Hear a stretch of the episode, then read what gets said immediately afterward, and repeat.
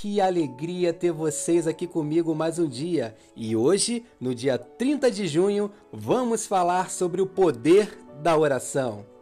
Vamos meditar comigo em Mateus capítulo 21, versículo 22, que diz assim: E tudo quanto pedirdes em oração crendo, recebereis. A oração é uma conversa entre duas pessoas. Nós falamos com Deus e Ele fala conosco. Já que somos cristãos, temos um Pai Celestial que ouve as nossas orações e as responde.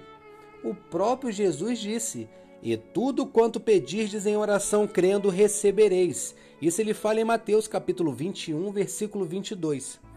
Todo homem ou mulher que contribuiu muito em sua vida para a igreja e ao reino de Deus tem sido uma pessoa de oração. Você não pode se dar ao luxo de estar ocupado demais para orar.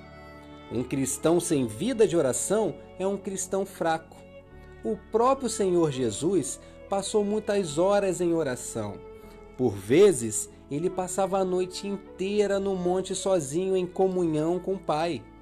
E se o Senhor tinha consciência de que precisava orar, quanto mais nós precisamos e muito. Vamos orar? Pai, que a alegria indivisível em te buscar alcance nossos os corações diariamente, que possamos ter sede de orar a ti para ter cada dia mais intimidade. É isso que eu te peço e te agradeço. Amém.